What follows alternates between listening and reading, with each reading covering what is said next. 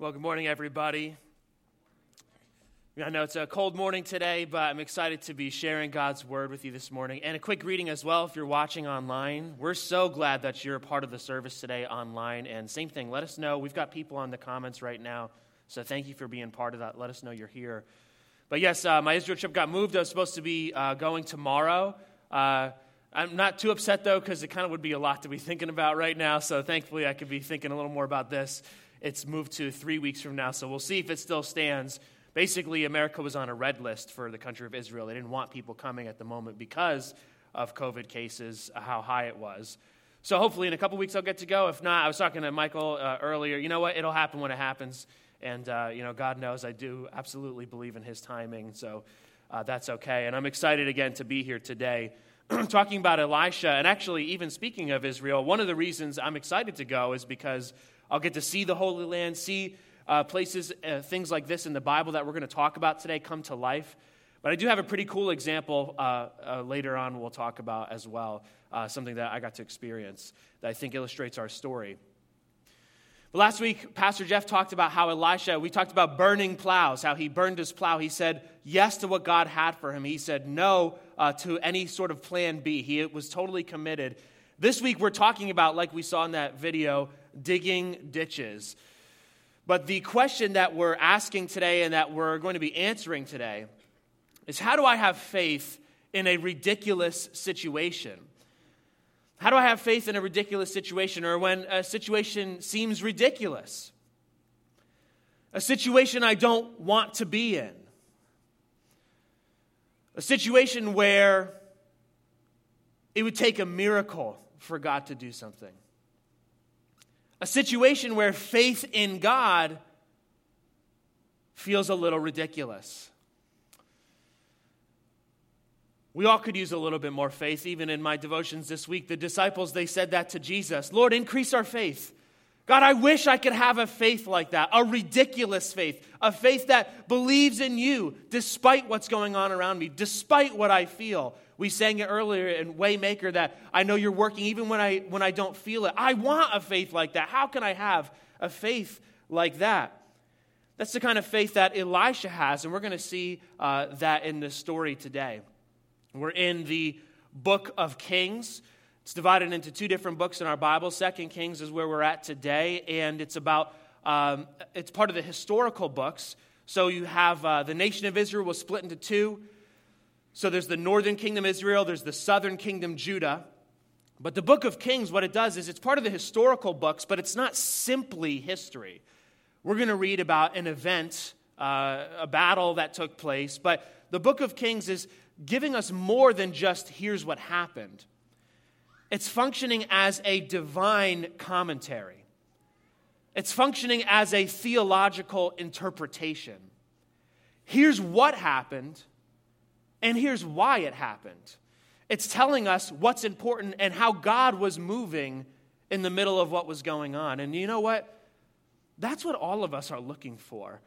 Most of us in the room who are Christian, we're absolutely looking for that. Those of us who don't believe in God, or if you're watching online, you're not sure where you're at, you know, you're looking for the same thing. That's why we say things like, well, maybe this is why the pandemic is happening. Christians have said, well, maybe God's judging America, or this is why, oh, if only I had said this, everything could be different. We're looking for, we're looking for a commentary, a divine commentary on our life. And so that's what the book of Kings does. How do I have faith in a ridiculous situation? Elisha is going to show us that. He's going to show us how to catch what God is doing. In this story, Elisha reminds us of our relationship to God. So we're in 2 Kings chapter 3, and for the context of what's going on, there's another people group called Moab. Uh, that's uh, the nation Moab. And basically, they rebel against Israel. And so they're harassing the nation of Israel. They're attacking their farms. They're attacking their people, messing up their economy. And actually, Elisha's call took place during this rebellion. Uh, that's how Second Kings opens up that Moab rebelled. Then it talks about Elisha's call, and then it comes back to the rebellion. So even in chaos, God is on the move. Even in the midst of chaos, even in the midst of a pandemic, God is moving. Are you hearing me right now? In the middle of chaos, in the middle of a pandemic, God is moving in your life. Are you recognizing it? Are you looking for him? Because he's moving. And so it's in the middle of this rebellion, the king of Israel and the king of Judah, the northern and southern kings, uh, they decide to work together. They say, We're going to attack Moab because they're harassing us, they've rebelled against us. And they actually team up with somebody else, the king of Edom. So the three of them come from the south to attack Moab because Moab's weaker from the south. Three armies versus one. We're going to annihilate them. We're going to cream them. It's going to be easy, right? But just like life, things don't go according to plan.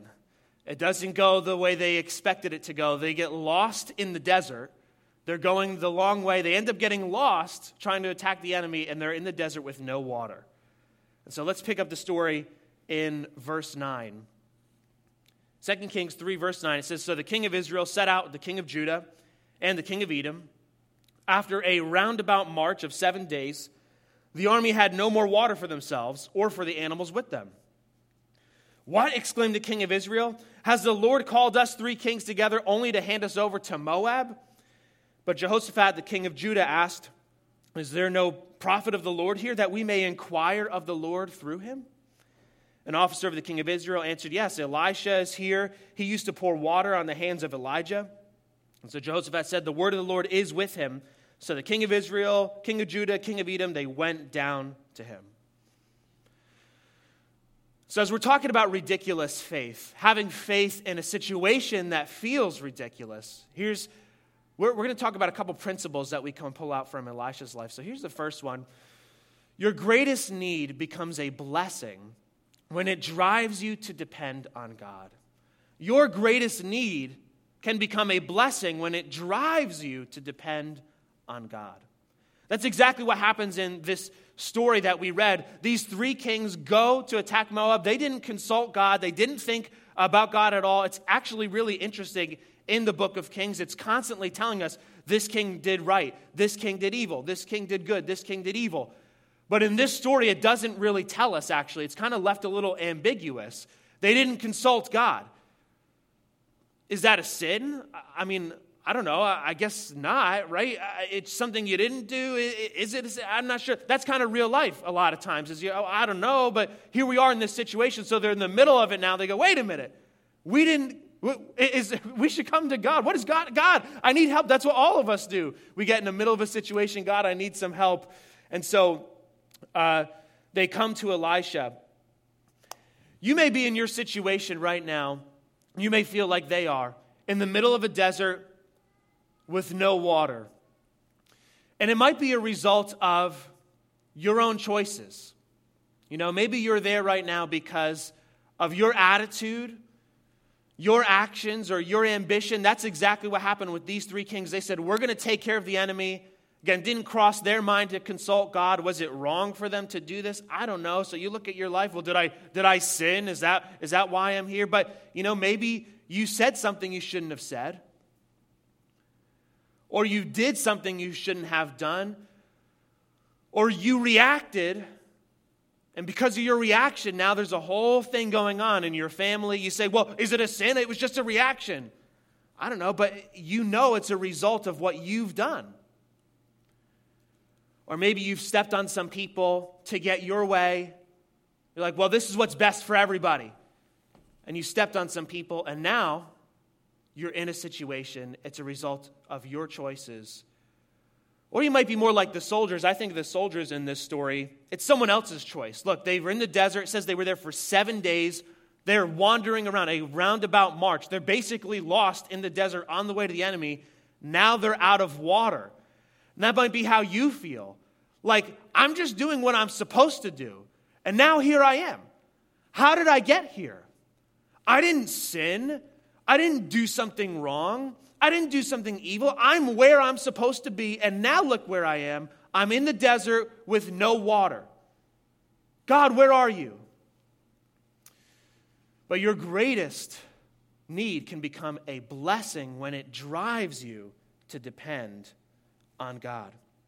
You might feel like, well, I was let go from my job, or your family's moving. You know, that's something that you can't control, or uh, someone that you love is making choices you don't agree with. They say, God, where are you? But ridiculous with faith would say, it's a blessing because now I, it, it drives me to depend on God. And I know that we can go all over this room about times people here who you've experienced this before, that you've seen this happen in your life. But man, we got to be reminded because every time we end up in a desert, we forgot about the last time that God got us out of a desert, right? You forget because you freak out. I don't have enough water, God. What are you going to do? But one example, when I think of just even in my own life, was uh, when I was working, I had a part time job somewhere else, and I had been there for a long time, and uh, now I was getting tired of it. I didn't want to be there anymore. And I felt that a change was coming eventually. But I was getting so tired of, uh, you know, taking out the trash, cleaning toilets, taking orders from people. I didn't know what else to do. I started praying. It's what I started to do because I was hoping for a change. I was looking for a change. And the more that I wanted, uh, you know, there to be a change, the more I was praying. It got to the point where I was praying every day. I'd be praying during my shift, like, God, just help me get through this because I didn't want to be there. But your greatest need can become a blessing when it drives you to depend on God. Because in those times of prayer, as I prayed over and over again, about the situation that I wanted to change, God started to reveal some things that were inside of me. As I was praying about this situation that I wanted to change, God started to change some things in my heart. God started to expose that I had some bitterness inside. He started to expose that I had some entitlement inside of me. I didn't even realize it was there. But because this situation drove me to depend on God, God started to do a work in my heart. Your greatest need can become a blessing when it drives you to depend on God. Sometimes it takes a ridiculous situation to bring us to our knees to get to a place where we're coming back to God. But here's the next thing we see in the story ridiculous faith understands being willing to do the menial prepares you for the miracle. Being willing to do the menial prepares you for the miracle. Because I'm sure we could go around, and even when I think of my own life, when I was praying about that situation that I was in, you know, it didn't change right away. It didn't change uh, the fact that I still had to take out trash and clean toilets and take orders. That didn't change just because I started praying. And just because God was doing a change in my life, that none of those things change. You need to be willing to do the menial uh, uh, in order to do the miracle. Look at even why they call on the life of Elisha. Look what they say in verse 11. Uh, is there anybody that can talk to God for us? We kind of forgot to talk to God. Is there anybody around who can do this? And they say, Yeah, Elisha's here. He used to pour water on the hands of Elijah. And Pastor Jeff shared last week about how much this verse meant to him personally when he was young in ministry, being a refreshment to the leadership above him. And I, I absolutely hope that he feels that way about all of us on the staff, that we function this way for him. But, you know, before they invented napkins, you know, when you would eat, one of the ways that you could clean your hands, because it's messy, uh, you know, is a servant would come and they could pour water on your hands and they would catch the water in a basin because, you know, that water's precious and we're in the desert, you don't want to waste it. And so that's the job of a servant that Elisha did for his mentor, Elijah. He was willing to do the job of a servant, a menial job, a lowly job, a humble job. Before God did any miracles in his life, he was willing to do the menial, and the menial prepared him for the miracles God would do. They came to him they probably heard of some of the miracles that Elisha had already done. If you read chapter 2, he's already done some pretty epic stuff. But that's not what they say here. They say, yeah, he's the guy that used to serve Elijah. That's how they knew to come to him. And sometimes we want God to do something great in our life, but are you willing to do the menial? Are you willing to do the boring? Are you willing to do the tedious, the thankless? Jesus says those who exalt themselves will be humbled. Those who humble themselves will be exalted. Are you willing to do the humble, the tedious, the lowly, or are there some things that are kind of beneath you? Oh, I'll serve God. Yeah, sure. but that's kind of beneath my pay grade. Well, that's what I did when I was younger. You know, they can get other people to do that. That's not the attitude Jesus had. And as followers of Jesus, are you willing to do the tedious, the lowly, the humble? You know, I'm glad that I don't have, uh, I'm, I'm at a different place now. Uh, I'm not at that part time job, but you know what? That doesn't mean I'm above taking out the trash or cleaning a toilet. It just means I know how to do it really well now. That's what it means. And it's the same thing in our lives, too. And I actually want to, just as I'm saying that, I want to give a huge shout out to Hope Davis as well. I'm not, I don't know if I see her right now in the room. She's one of the secretaries here at the church. All of our secretaries are amazing, but I want to give her a huge special shout out because she does the job of the tedious, the, uh, the, the cleaning around here. She does so much of that, the stuff that you don't think about, that you just take for granted. She does an amazing job with all of that. And I just think she deserves that. As I'm talking about doing the job of a menial, uh, menial job, that's, she does so much. And I, we're so thankful for her. And I, so I want to give her that shout out this morning. And so we need to humble ourselves. The menial prepares you for the miracle. So the story goes on. Elisha does agree to help. They come to Elisha. He agrees to help them, and they're kind of like, "We, uh, can, you know, can you talk to God for us?" And uh, those of us who, if, if you're Christian and people know that you're a Christian, if you're living that out, you've probably had people do that before. They come to you and they, they go, Hey, you know the big guy, right? Can, can you say a prayer? Well, you know him really well. Can, can, can, you, can you talk to him for me? You know, I had a friend that uh, in high school, he would say that. He'd say, Matt, you got God on speed dial. And I'm like, Well, one, that would actually take longer for me to press a button and then talk to him. But uh, by the way, like it's just as easy for you to talk to him too. I'm like, yeah, I have a relationship with God. I know him, but like I'm not any more powerful than you are. Like you can just talk to him, you know. But so that's what they do. Elisha, can you talk to him for us? And so Elijah says, Yes, okay, that's fine. I'll talk to him. He says, You haven't focused on God. You want me to focus on God? Fine. In verse 15, I don't have it on the screen. In verse 15, he says, Bring me a harpist. You know, get me some mood music. You've been ignoring God. You haven't focused on Him. You just went and did what you wanted to do. So, you know what? I need a few minutes. You know, that's what's so special about one of the ways that we worship God is through music, like we just did. And at the end of service today, we'll sing a song together. Uh, you know, it's more than just something to do or uh, the order of service. You know, when we worship God in music, it can prepare our hearts to hear from Him. And that's what happens with Elisha in this story. He worships God, the harpist comes, and then he hears from God. And I'm, so I want to give you that opportunity at the end of service today, even though it's cold outside. You don't have to rush out of here as we sing a song together and we ask God to speak to us today. But here's the next thing that we see ridiculous faith believes big, but is willing to start small. Ridiculous faith believes big, but is willing to start small. And that's exactly what we see in Elisha's life. That's what we see Elisha do in this story. This is true all over Scripture. Right? I mean, how many scripture verses could we find that talk about this, right? Jesus' faith as small as a mustard seed, all these different things. But here's one for you Zechariah uh, 4.10. It says, Do not despise these small beginnings, for the Lord rejoices to see the work begin ridiculous faith, it believes big. I know God can do a miracle, but it's willing to start small.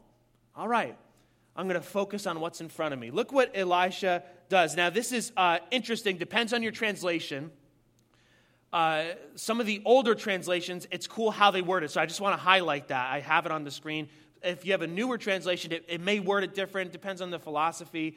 Uh, uh but it's interesting what God says to Elisha. Check this out in verse 15, verse 16, he says, This is what the Lord says Make this valley full of ditches. For this is what the Lord says You will neither see wind nor rain, yet this valley will be filled with water. And you, your cattle, your other animals will drink. This is an easy thing in the eyes of the Lord. And Oh yeah, what was the other thing? How do we get in this mess in the first place? Oh yeah, he'll hand you, he'll hand Moab over to you too. God's going to provide. God's going to do something big. God's going to do a miracle. He's going to do something big. So you know what? You need to get ready. You need to start digging some ditches. Remember, they're in the desert with no water. in the hot sun and he's like, hey guys, get your shovels out, start digging because God's going to do something big. Like, how does that make any sense? Why would I do that? I'm sweating in the hot sun with no water. Yeah, I believe God's going to do something big, so I'm willing to start small. He says this is an easy thing for God to do. With the snap of his finger, God could make water come here. So it's almost like God is saying, hey, you better get ready. I want to see your faith because I'm going to show you my faithfulness. Same thing, man. That's true all over Scripture. How many times in the New Testament did Jesus heal somebody and he said, Go, your faith has made you well? And I want to help us, those of us, we're a Pentecostal church, so Pentecostals, sometimes we get a little too excited about that. You say, oh, I have enough faith. My faith made me well. No, it's your faith isn't some kind of substance that's greater than somebody else's. Jesus says a mustard seed is all you need. It's your faith in Jesus. Jesus has the power and the authority to heal and to move and to work and to do miracles. And so, oh, your faith in Jesus has made you well. And, you know, there's a story Jesus, he heals 10 uh, lepers, people who had a disease. Jesus is walking by, and they do the same thing as the kings do in this story. Hey, God, help us. God, do something. God, do a miracle in our life. We need you, God. And so Jesus says, okay, go show yourself to the priest and you're healed. But look at how what, what he even says. In Luke chapter 17, he says, uh, go show yourself to the priest. And as they went, they were healed. He says, all right, you want me to heal you? Go ahead. Go on your way and, and uh, show yourself to the priest. They, they, they were healed as they were going. You may say, God, how can I have faith in you if you haven't changed this situation yet? How can I walk in confidence if you haven't moved the way I want you to move yet, God? But Jesus is saying, Go, step out in faith, show me your faith, and I'll show you my faithfulness. Ridiculous faith, it believes big. God is the one that can bring the water, but it's willing to start small. All right, God, I know you're going to do something, so I'll, I'll dig a ditch. If that's what you need me to do, I'll, I'll just keep digging, God. That's fine with me because I've got faith that you're going to come through. Elisha had this ridiculous faith because he knew how God had worked previously in his life, and so he believed God big. And so, how do I have faith in a ridiculous situation? Catch what God is doing. Catch what God is doing.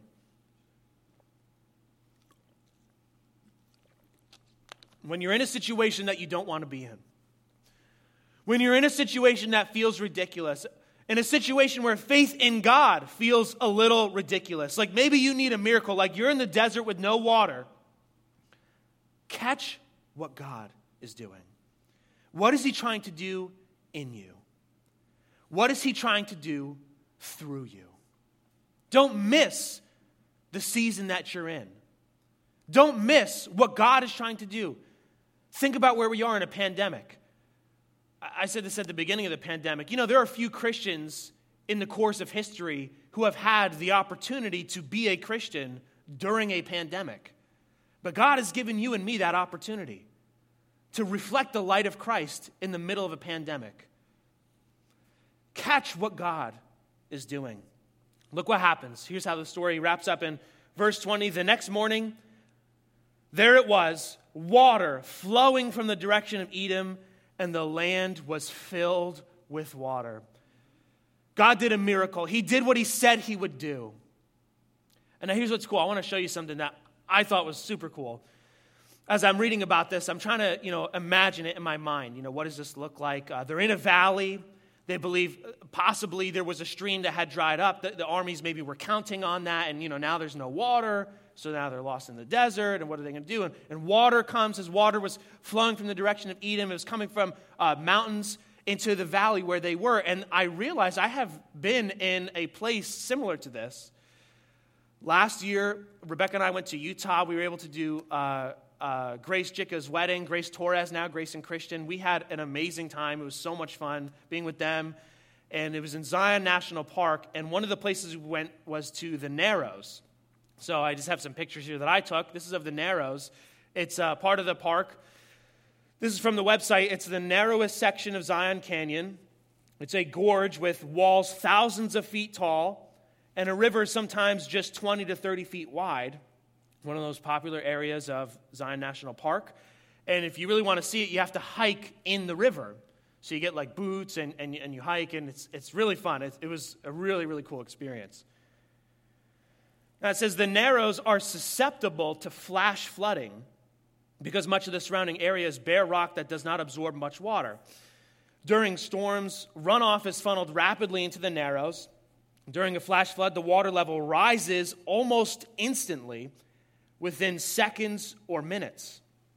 Flash floods are common in Zion. Hikers have been stranded, injured, and even killed by venturing into narrow, flood prone canyons. You won't hear the rain far away or anything, it'll just come. That's from the National Park website. I, just like, I copied and pasted it. Like, that's crazy. And, and look at this. So we were there May 31st, 2021. One month later, there was a flash flood, and this is the town of Springdale outside of where we were. So the water would have come from where I just showed you some pictures of. It totally hit the town really hard. And this is actually a month after that. There was another one. This is a video on YouTube I had just screenshotted. If you kind of can see in the beginning, the river bank, how uh, the size of the river, and then one minute later, how much bigger it is. You see how much more rough it is. Uh, some people were getting caught in the stream. It was crazy. And uh, for me, this just like blew my mind. I was like, oh my gosh, this could be the way that God did it. Like when it says God provided the water, there's no water here right now, but I'm going to do a miracle. Real faith, ridiculous faith believes God for big things, but it's willing to start small. And when we say catch what God is doing, Elijah said, get ready, dig a ditch because God's going to move. You know, if they didn't dig, if they didn't get ready, if they weren't aware that this was going to happen, they would have been swept away by the water they would have missed what God was doing. How do I have faith in a ridiculous situation? Catch what God is doing. Being willing to do the menial prepares you for the miracle. Catch what God is doing. And so here's how I want to wrap up today. I think all of us can kind of fall into three or so categories when it comes to the situations that we're in. How do you catch what God is doing? I think there's one of three different things that we need to do. The first one is this recognize God. Recognize God moving in your life. The truth is that He's always working. That's what we were just singing. Whether I, I see it or not, whether I feel it or not, God is always working. Even with the example that I just gave of the narrows, you know, maybe you're, uh, you could, you know, look at that and say, oh, okay, so it, they thought it was a miracle, but obviously it was a natural cause. Uh, you know, I, I, don't think that was really God. I think there's an explanation there. And, uh, you know, I would say that's actually a faulty view of God, but maybe that's how you think of things in your life. Well, I don't really know if that was Him. You know, I would say, well, okay, first of all, I think the divine timing of that miracle is pretty insane. I think that's part of just because we see how God could have done it doesn't make it not, not a miracle. And also, maybe the miracle is just that He revealed it to Elisha. Hey, this is going to happen. And uh, now you guys know. So get ready. Like, maybe that's the miracle. And so in your life, when you're in a situation, you have a choice to make. Are you going to recognize God moving in your life or not? Jesus heals those 10 lepers of the disease that they had, leprosy. They say, God, do something for us. Oh, God, where are you? Can, can you help us? God says, Yeah, sure, go ahead. Heals them. And nine of them walk away not even recognizing what God had done. Nobody praised God and thanked him for the situation. Actually, the way this story ends in Kings, nobody does that either. You've got a choice. Are you going to recognize God or not? Romans 1:20 says forever since the creation of the world people have seen the earth and sky. Through everything God has made, they can clearly see his invisible qualities, his eternal power and divine nature. So they have no excuse for not knowing God. Just look around you. Look around at your life. Reflect on what God has done. Maybe, maybe God saved you uh, from a car wreck one time, or maybe you forgave somebody and you felt something kind of starting to unlock in your heart. and then you just kind of moved on. Recognize God moving in your life.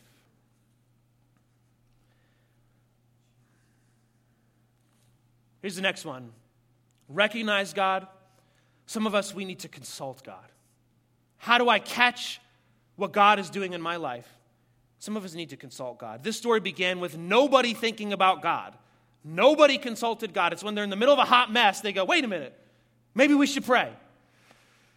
And the good news is, if that's where you find yourself, God's not too far away. God's not mad at you because you forgot. Is it a sin? Is it not a sin? If that's where you find yourself, just consult God. Come to Him. Look what Isaiah 30, 18 says. And actually, again, if you look at the context, it's a very similar situation. Uh, the people of God did something without consulting God. They're kind of paying for their consequences. But look what God says, though that the Lord longs to be gracious to you. Therefore, he will rise up to show you compassion, for the Lord is a God of justice. Blessed are all who wait for him. God longs to do something in your life. He longs to speak to you. Elisha reminds us you have a relationship to God, you have a relationship with God. And so consult God. I wonder how the story would have unfolded if they started with praying to God. You know, maybe they wouldn't have ever been in a desert. I wonder how your story will unfold if you consult God in your situation that you're thinking of right now. How will your story unfold if you don't consult God? If you don't worry about it? In just a couple minutes, we'll, we'll wrap up service today, and I'll give you that opportunity. Spend a few minutes. Why wait till next week? Why wait till I got a little more time? We got time this morning. Let's spend some time consulting God. And here's the last one. Some of us, we need to recognize God. Some of us need to consult God. And for a lot of us, we got to simply focus on what's in front of us. No, you're in a situation, you want it to change, you feel like you're in the desert with no water. Ridiculous faith believes big. I know that God can bring the miracle, I know that God can bring the water. So, right now, I just need to focus on what's in front of me. I just got to, maybe I just got to dig a ditch. The menial prepares you for the miracle. What's in front of you right now as you're waiting for God to move? Remember, we don't want to think that there are, well, there's certain things that I don't do. Certain things are beneath me. Well, I got big faith, so I believe big things, so I don't do small stuff. Jesus says, if you exalt yourself, you'll be humbled, but if you humble yourself, you'll be exalted. So we don't want to have that kind of attitude. And look what the New Testament says too be prepared whether the time is favorable or not. In order to catch what God is doing, let me focus on what's in front of me right now, whether it's favorable or not. If I'm in a situation that I don't want to be in, let me focus on the one who doesn't change. If I want my situation to change, let me focus on the one that doesn't change. When you think of your own situation, maybe you're at your job, you know that you want to move up in the company, right? You want to gain some credibility, you want to be respected. Okay, great. Then put your head down and work consistently. Consistency, uh, consistency builds credibility. You want to be in ministry? Serve at your church.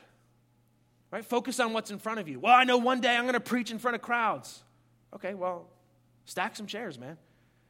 Why are people going to hire you if, if, if you don't already help at your church? You know, it's actually my wife Rebecca, the first time I heard her preach a sermon at youth group, she said, uh, You know, some of you guys, you want to be preachers or this or that. And she goes, Well, you know what? Do your homework. Because you know what writing a sermon is? It's a research paper with public speaking. Oh, yeah, and you got to hear from God. So it's like, you, you want to be a preacher? Then do your homework. Focus on what's in front of you. You want your kids to rely on God? Model that for them. That means even when you don't have the answers, you don't have to pretend that you do. Just model what it's like to rely on God. If you want to stand for injustice, you want to see a change happen in this world, don't just be a keyboard warrior where you type on, on Facebook. You know, do something about it. Maybe use your keyboard to write to your senator or go to a rally, or volunteer at an organization. If you want to make a difference, do something about it. It may not be a favorable time. It may not be happening the way that you want it to, but how will your story unfold if you focus on what's in front of you? Ridiculous faith catches what God is doing. Don't miss what He's doing. God is moving in the midst of chaos, God is moving in the midst of a pandemic, God is moving even when you're in a desert with no water. So don't miss it. Catch what God is doing. Pastor Bonnie, uh, you can come and give us some music as we get ready today. How do you have faith in a ridiculous situation? Ridiculous faith understands that your greatest need can become a blessing when it drives you to depend on God. And it knows that the menial prepares you for the miracle. Right? And so, ridiculous faith, we want to catch what God is doing. So, for some of us here today, we've got to recognize God, consult God, or simply focus on what's in front of you. I want to invite you to stand to your feet as we wrap up this morning, if you're able to. I think with a message like this today, talking about ridiculous faith, talking about being in a ridiculous situation, I want to see God move. Let's take a few minutes today and spend some time with God. Why wait till next week? Why wait till I got a little more time? Why, maybe tomorrow, tonight or something? Why not just right now? We've got the time today. Let's make this a place of prayer. Let's make this a place where we can recognize, consult, and focus on God. For those of us who are here today, you may simply need to recognize God in your life. Your life in general, or maybe the situation that you're in, and perhaps you actually find that difficult. Do you hear what I'm saying? Man, I, would love to have that kind of ridiculous faith. Oh, yeah, I know God's moving, but it's kind of like the narrows. I'm like, well, I, I think I can come up with a, a way. I, it's tough for me. It's tough. Well, then, what I want you to do today as we respond to the message, ask God to reveal himself to you like God spoke to Elisha, telling him what he was going to do. Ask God, reveal to me how you're moving in my life, God. I want to recognize you moving. Some of us here, we need to consult God. A lot of times in our life, we kind of make our own plans and then we send a quick uh, text prayer to God, just letting Him know what we're doing. And a lot of times we don't check with God first, Lord, what do you have for me? What are your plans? Do I need to change my plans, Lord? Let's spend a couple minutes today with that situation that you have in mind. Can you consult God? Can you lay it at His feet this morning?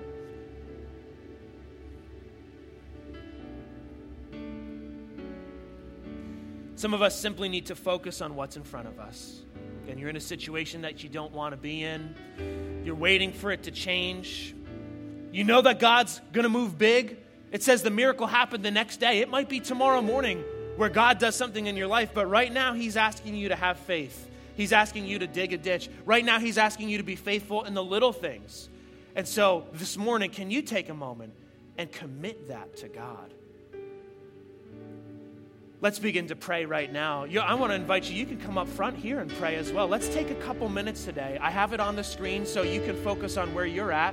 If you need to recognize God, if you need to consult God, or if you need to focus on what's in front of you, Lord, we commit these things to you. We come to your presence now, God. What is that situation for you? Let's take a few minutes together.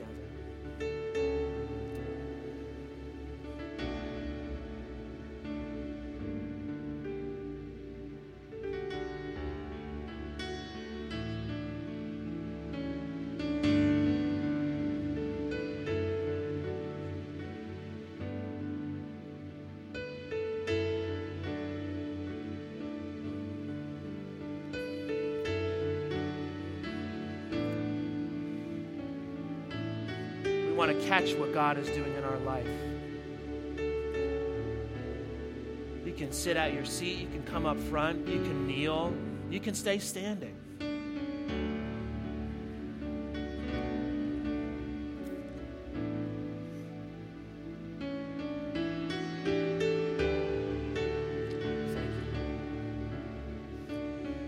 Something like Elisha did when we spend time in God's presence with some music behind us. As we worship God in music, He can open our heart to hear from Him. You're struggling, recognizing where God is moving in your life. Ask Him to reveal that to you. You feel like you need strength right now. God, I feel like I'm digging a ditch in a desert. I feel like an idiot, God. Lord, strengthen me right now. Help me to be faithful to you. God, I believe you big for the miracle. Help me to be faithful to you right now.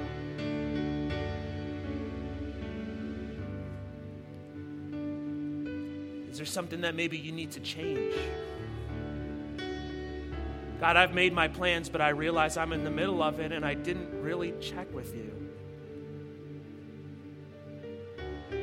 God, is there something that I need to change about my life, about my attitude, to get in your plans, to catch what you're doing in my life? What do I have to change, God? Thank you, Lord, that you hear us.